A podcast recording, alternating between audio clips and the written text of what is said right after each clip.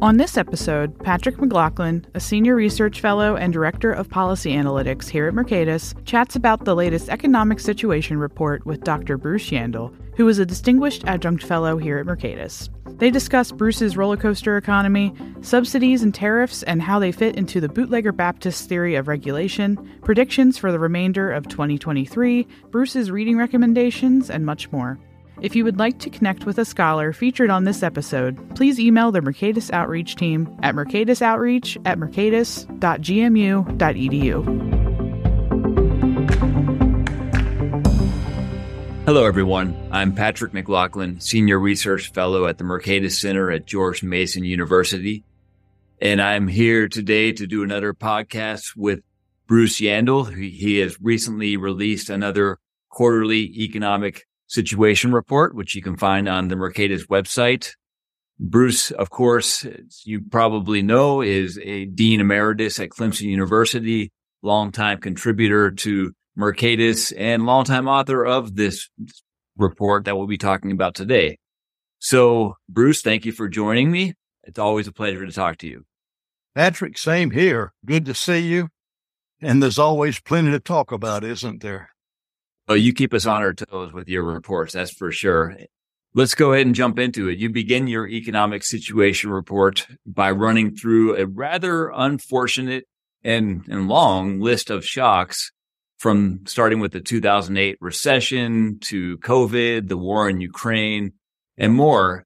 So give us a few of your top line takeaways on the effect that these shocks had on the economy and the ways in which we've responded to them.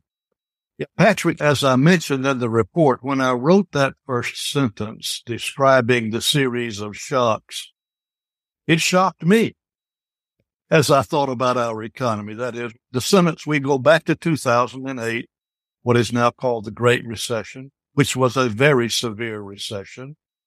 And then we start folding into it COVID, reactions to COVID, a shutdown economy, monetary efforts to cushion the effects of the shutdown economy, an economy getting back on its feet, Russia's invasion of Ukraine disturbing world food markets, energy markets, then a walk away from world trade that began to bubble through this process, partly going back to the, to the 2008 recession, where there were a lot of blue collar workers that were thrown out of their jobs.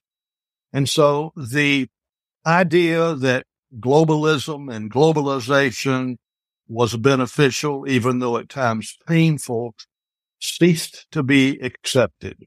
And now, not just the United States, but industrial economies worldwide seem to be in the mood to put rocks in the harbor, to pull up bridges, to become independent, and then along with all of this has come massive fiscal policy intervention as well as monetary policy intervention. And I guess the first thing that I mentioned as I was thinking about this series of calamities, and it's sort of hard to find anything comparable when we look at data going way, way back there is so much intervention on so many levels that we even cease to use the word intervention anymore.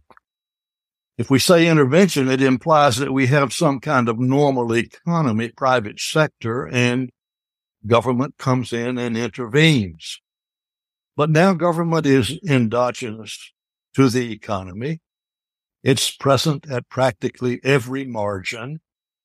And it makes it hard to discern what is real, if that word has any meaning anymore, from what is artificial. What is the result of stimulus versus what is the result of creativity and entrepreneurial talent. So in a way, this was, this paragraph was sort of an awakening for me as I thought about these things, Patrick. Constant and consistent intervention has sort of become the new normal. And these, these conditions that you're describing, you, you paint them as contributing to a roller coaster economy. And in particular, a roller coaster economy when you look at the money supply, that's a steep roller coaster in, in, in both directions, I guess, up and down. But starting in the first quarter of 2020, you want to talk a little bit about what happened to the money supply back then and maybe what's been going on since? Sure. That's a good place to start on the topic. Patrick, I've visualized data. It just happens to be my way of looking at the world. When I say visualize, I do a lot of graphing and I use a lot of Federal Reserve economic data. They have a wonderful website for people like me who like to keep track of data. And with the website come graphics tools so that you can map various time series individually and you can map them into each other. And so now to the point. If we were looking at one of the popular measures of the amount of money working through the economy called M2, which includes bank deposits, savings accounts, smaller CDs, brokers accounts. But if you were looking at M2 and say, well, let's call that money and we're going to look at the growth of M2 in our economy on a year over year basis. And let's, for the fun of it, let's go back to 1950 and map that whole time series. Well, if one does that, you're going to see something that occurred in 2021, unlike anything that you will see going back to 1950. I mean, you could go on back into World War II. And so we have something we haven't seen before. There was about a 25% year over year growth in M2. And those, most of us as citizens could feel it because it was a check that came into our bank. Practically every adult citizen received something directly or in the mail, a check from the federal government, and that shot M2 to the sky. Then concern about inflation, which followed. And by the way, we probably should say, Patrick, that the word inflation means inflating the money supply. The word does not mean rising price level. It has become that mean. It's taken on that meaning. But what we are observing there with that huge growth in M2 is inflation of the money supply. And the forecast always is that if you inflate the money supply, all of that money will get out and chase goods and we'll see price level effects about 12 to 18 months later. So with concern about inflation that begins to show in the CPI sense of the word, the Fed began to hit the brakes, running off money. Money supply plummets, growth plummets. And so that's the big roller coaster that I was thinking about when mentioning the roller coaster economy. That is, we were having greater than 20% growth and then we get greater than 20% deceleration all within about 12 months. And there's not anything like that in our history, in our monetary history. Uh, and so, you know, as we look back now, we got some good numbers today, as a matter of fact, on CPI growth uh, for May, coming in at 4.1%. It was at 9% in June of 2022. CPI growth year over year was 9% in June 2022. It's now down to 4.1. It has been falling sort of systematically ever since. And by the way, if we look a year back, money supply growth has been falling consistently 12 to 18 months earlier than the CPI change. And so we've got a roller coaster we can make some forecasts about what might happen, but we are living in a period that is different from something we have experienced in the past. CPI growth at 4.1% now. What, what would the Fed like to see that number be? Is that where they target 2%? That's right. They have not let go of their 2% target. And the Fed, they're meeting right now with one of their federal open market committee meetings when they make decisions about whether to nudge rates higher, hit the brakes some more or what. And some people expect they will pause a little bit right now and they might take a lap and sort of celebrate a number that is headed in the right direction. Uh, so 2% is the number they would like to see. But there's a, you know, there are always complicating factors, Patrick, and maybe that leads to an employment nudge for economists, if not for others. By the way, you know, the Fed has 400 economists. Just imagine that. Uh, if people get a little bit tired of listening to two economists talk, say, well, if, how would you like to spend your life in a room with 400? Well, not many people would vote for that, I don't think. But, uh, but nonetheless, back to the point, the 2% target is still in the plan. The complicating factor that I was thinking of is what is money? Is cryptocurrency money? Is it a different kind of money from M2? Is it counted? Or is it an additional way for people to transact? And should we be counting it? It's not controllable in the same sense that other monies are controllable by the Fed. And I think there's a lot of action underway, particularly from the Securities and Exchange Commission to sort of put a squeeze on cryptocurrencies. Maybe for many reasons, one of the reasons might be to be able to exert greater control over the money supply and maybe over inflation. But there is a complicating factor that is out there. Another complicating factor is artificial intelligence. Hmm.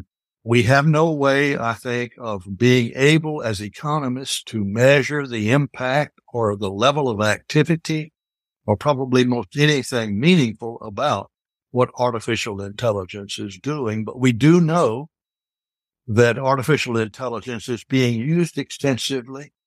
It is contributing to productivity increases. Those productivity increases can bring down inflation or at least contribute to bringing it down.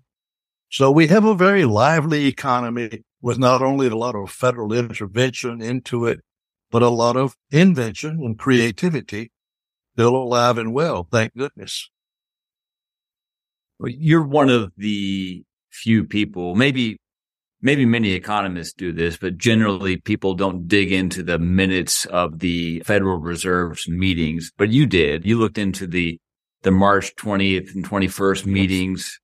And I think you were, you were looking to see what the, what the Fed, what the Federal Reserve's economists, the 400 economists, the brain trust there think about where the economy is going and their rationale behind their, their economic outlook.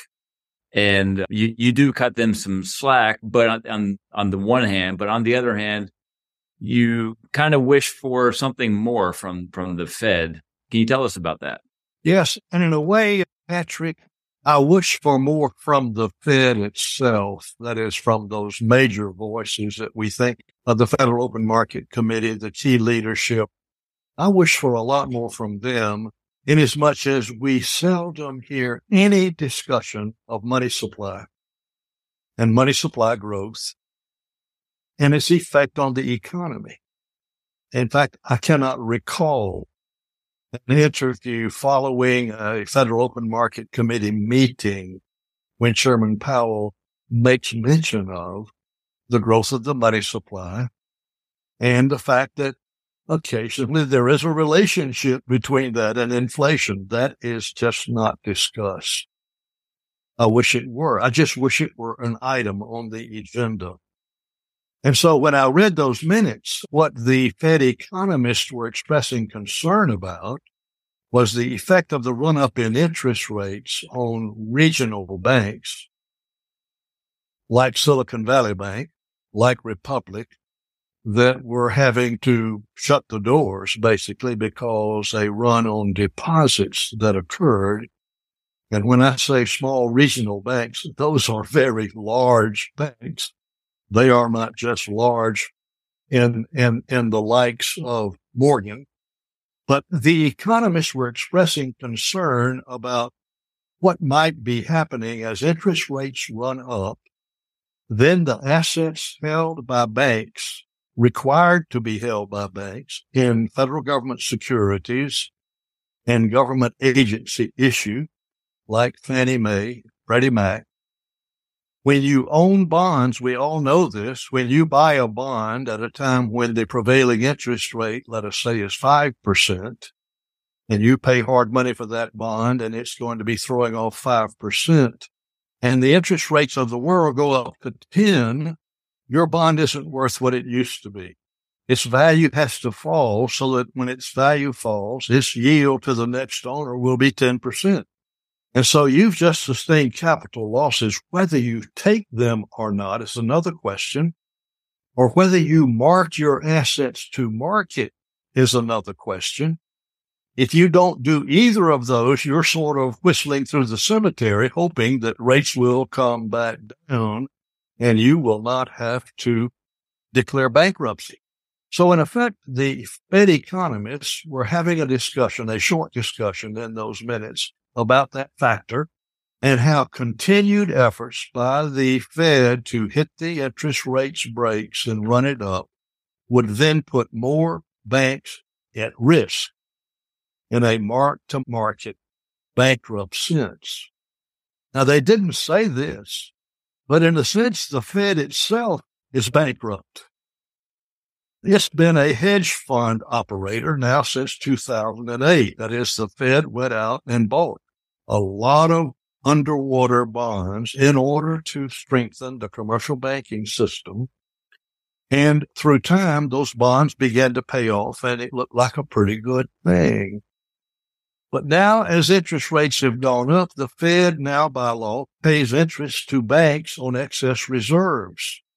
And there's a little better than $2 trillion sitting there in excess reserves. With It's a 100% sure thing for commercial banks. They get a 5% yield on that. By having to pay that out now, as they have cranked interest rates up, the Fed's positive cash flow has disappeared. So instead of being able to send money to the treasury every quarter, they send an IOU, which sounds like a business that is in danger of having to close the door. Now, the Fed's not going to close this door. There's no such thing as bankruptcy for the Fed or for our country. But it just is a, it just points to the dramatic effects that are playing through our entire economic system right now. Let's let's stay on this topic. There's there's some other stuff in the report that hopefully we'll have time to get to. But while we're talking about the the Fed, is there a chance that the Fed could be going too far in its attempts to well in raising interest rates or slow down the growth of the money supply and get us to the point where we don't have the the Goldilocks landing, so to speak, but instead a, a much harder landing? And I think it's certainly possible for this reason, Patrick. If we go back to the discussion we were having about the growth in M2 and a relationship between that growth and growth in the price level. Well, that's a relationship that has a pretty strong statistical basis through time. You might not want to bet your life on it, but you might not mind betting on it in a casino sense. The M2 growth hit zero in December last year. So in December of 2022, M2 growth turned zero. It has been negative ever since.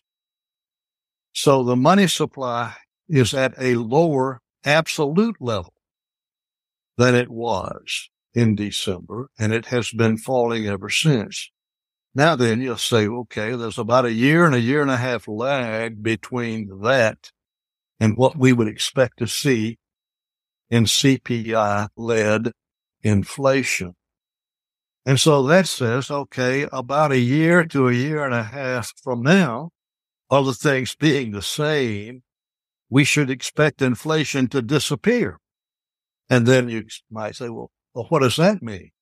Well, that means most likely that we will have a recession for at least six months, maybe not a severe one, but we will have a slowdown and the slowdown will come because the cookies are already in the oven.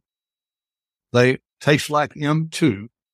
They're M2 flavored cookies and they're baking and there's no way to turn the oven off. So we've got in the works a slowing economy. Now back to your question. If the Fed continues to hit the brakes and run the interest up, interest rate up in an attempt to slow the economy, when the monetary side of the economy is already slowing it, then we might get a double effect. So yes, I think it is possible that you could get too much Fed oriented restraint in an economy where the money supply is already growing at a negative rate. That's, I guess, probably scary for most listeners. It's certainly scary for me. We can, we can still hope for the best. I guess the good thing about the Fed controlling the interest rate is it's easily changed or, or is That's it right. so easily changed? They, they can turn around in a hurry. We've right. seen it happen and it can happen again. And, and it gets back to sort of our opening conversation. We do live in a roller coaster economy. And so, you know, right now we're sailing down and it might get hard, but next thing you know, we'll be sailing up in the air and having a hard time counting the cash that's coming into the bank, but it won't be worth as much as it was before. Well, there's other government interventions, of course, that are not so easily changed, namely regulations. So you do talk about this as, as you do in most of your reports. You talk about regulations and their, their consistent buildup. In this case, there's some specific examples you, you give talking about subsidies and tariffs and the related uh, actions, or I guess the actions that that that came out of the Inflation Reduction Act, really. So when you talk about these in your report, these subsidies and tariffs coming out of this act of Congress, you, you mentioned the bootlegger Baptist theory of regulation. So what are the origins of this theory and what does it tell us about the Inflation Reduction Act and the electric vehicle regulatory landscape? Yeah, well, the, the bootlegger Baptist theory is, is, has been around 40 years now. I did a piece that showed up in Regulation magazine back in 1983. At the time, I was at the Federal Trade Commission, and prior to that, I had been working in government with a small group that focused on regulatory reform. And, and I had become aware that people in the private sector, as we called it then, who came in to see us were not always, in fact, most of the time, they were not adamantly opposed to regulation. They might want to tweak it a bit, but many a times they were there to say, well, let's keep it, but let's make it fit a little bit better than it fits right now. And so if we were talking about safety regulations, for example, OSHA, or if we were talking about automobile emission regulations coming from EPA, well, there would be two groups of people that would be supportive of the rules, broadly speaking, the environmental community, if it was EPA, and consumer advocates if it were safety and health. And then there were the industries themselves that were affected, saying it's really not all that bad. In fact, it could be helpful. Might run some of those no good mom and pop shop manufacturers out of business and they ought not to be in business in the first place. We would hear conversations like that. And so now as we get to the Inflation Reduction Act and the huge subsidies that are included in it for electric vehicles, which may be justifiable in an environmental context with respect to reducing carbon emissions. You can play with those numbers. If you look at the fine print, and that's where the bootlegger Baptist theory helps to put a little light on the matter. It's the fine print, not the bold face, but the fine print. The fine print says that these subsidies in large will be available to electric vehicle manufacturers located in the United States who use batteries produced in the United States. If you don't use batteries produced in the United States, the subsidy level you will receive will disappear, head towards zero. But in addition to that, in order to play in this subsidized field and get the benefits associated from the IRS, you have to employ union workers or pay what is called prevailing wages. And prevailing wages, also terms of a term of art that refers to what union workers get paid. To be a player, You've got to work with organized labor. And so organized labor then is playing the role of the bootlegger in the bootlegger Baptist story. The environmentalists are there saying we need electric vehicles. Let's put an end to global climate change and all the horrors that may be associated with it. That's the moral appeal. And the bootleggers say, and by the way, let's do that and employ a lot of union workers. And so we see that one there. President Biden just made an initiative instituting tariff increases on aluminum and steel coming to the United States, which is something his predecessor did when he was first in office also. And in, in announcing his rule for tariffs on aluminum and steel, President Biden says that the tariffs will be modulated so that the dirtier the steel production from another country, the higher will be the tariff. And so our tariffs will be like emission fees that other producers will be hit by. That keeps out the foreign steel and it also does something to make the environmental community feel better and by the way, Mr. Biden says, this is a promise I have made to those good union workers who have been my supporters. And so there are the bootleggers again. Patrick, most recently, I brushed up against artificial intelligence in testimony before Congress a couple of weeks ago. Some of the daddy rabbits in that business who have done phenomenal things in a scientific sense expressed concern about this Pandora's box that is now open and urged Congress to regulate so that you don't just want any old cat to come into the artificial intelligence world. You want to try to stay with the good cats and regulating may be a way to make things better. So it was sort of another bootlegger Baptist example. At least it brought it to my mind make sure those fly by night operations don't enter the space. Yeah. Well, as always, I do want to conclude by asking you about your reading recommendations. One of the books you highlight is the late Nicholas Phillipson's book called Adam Smith, An Enlightened Life. And you said it taught you things about Smith and his life that you didn't previously know, which I find amazing. What were some of those things and why are they significant? Well, Patrick, this, I guess the, the older I get, the more I realize how huge the pool of ignorance is. All of us, you and all the rest of us spend our lifetime trying to fill in and become more knowledgeable. And we certainly can.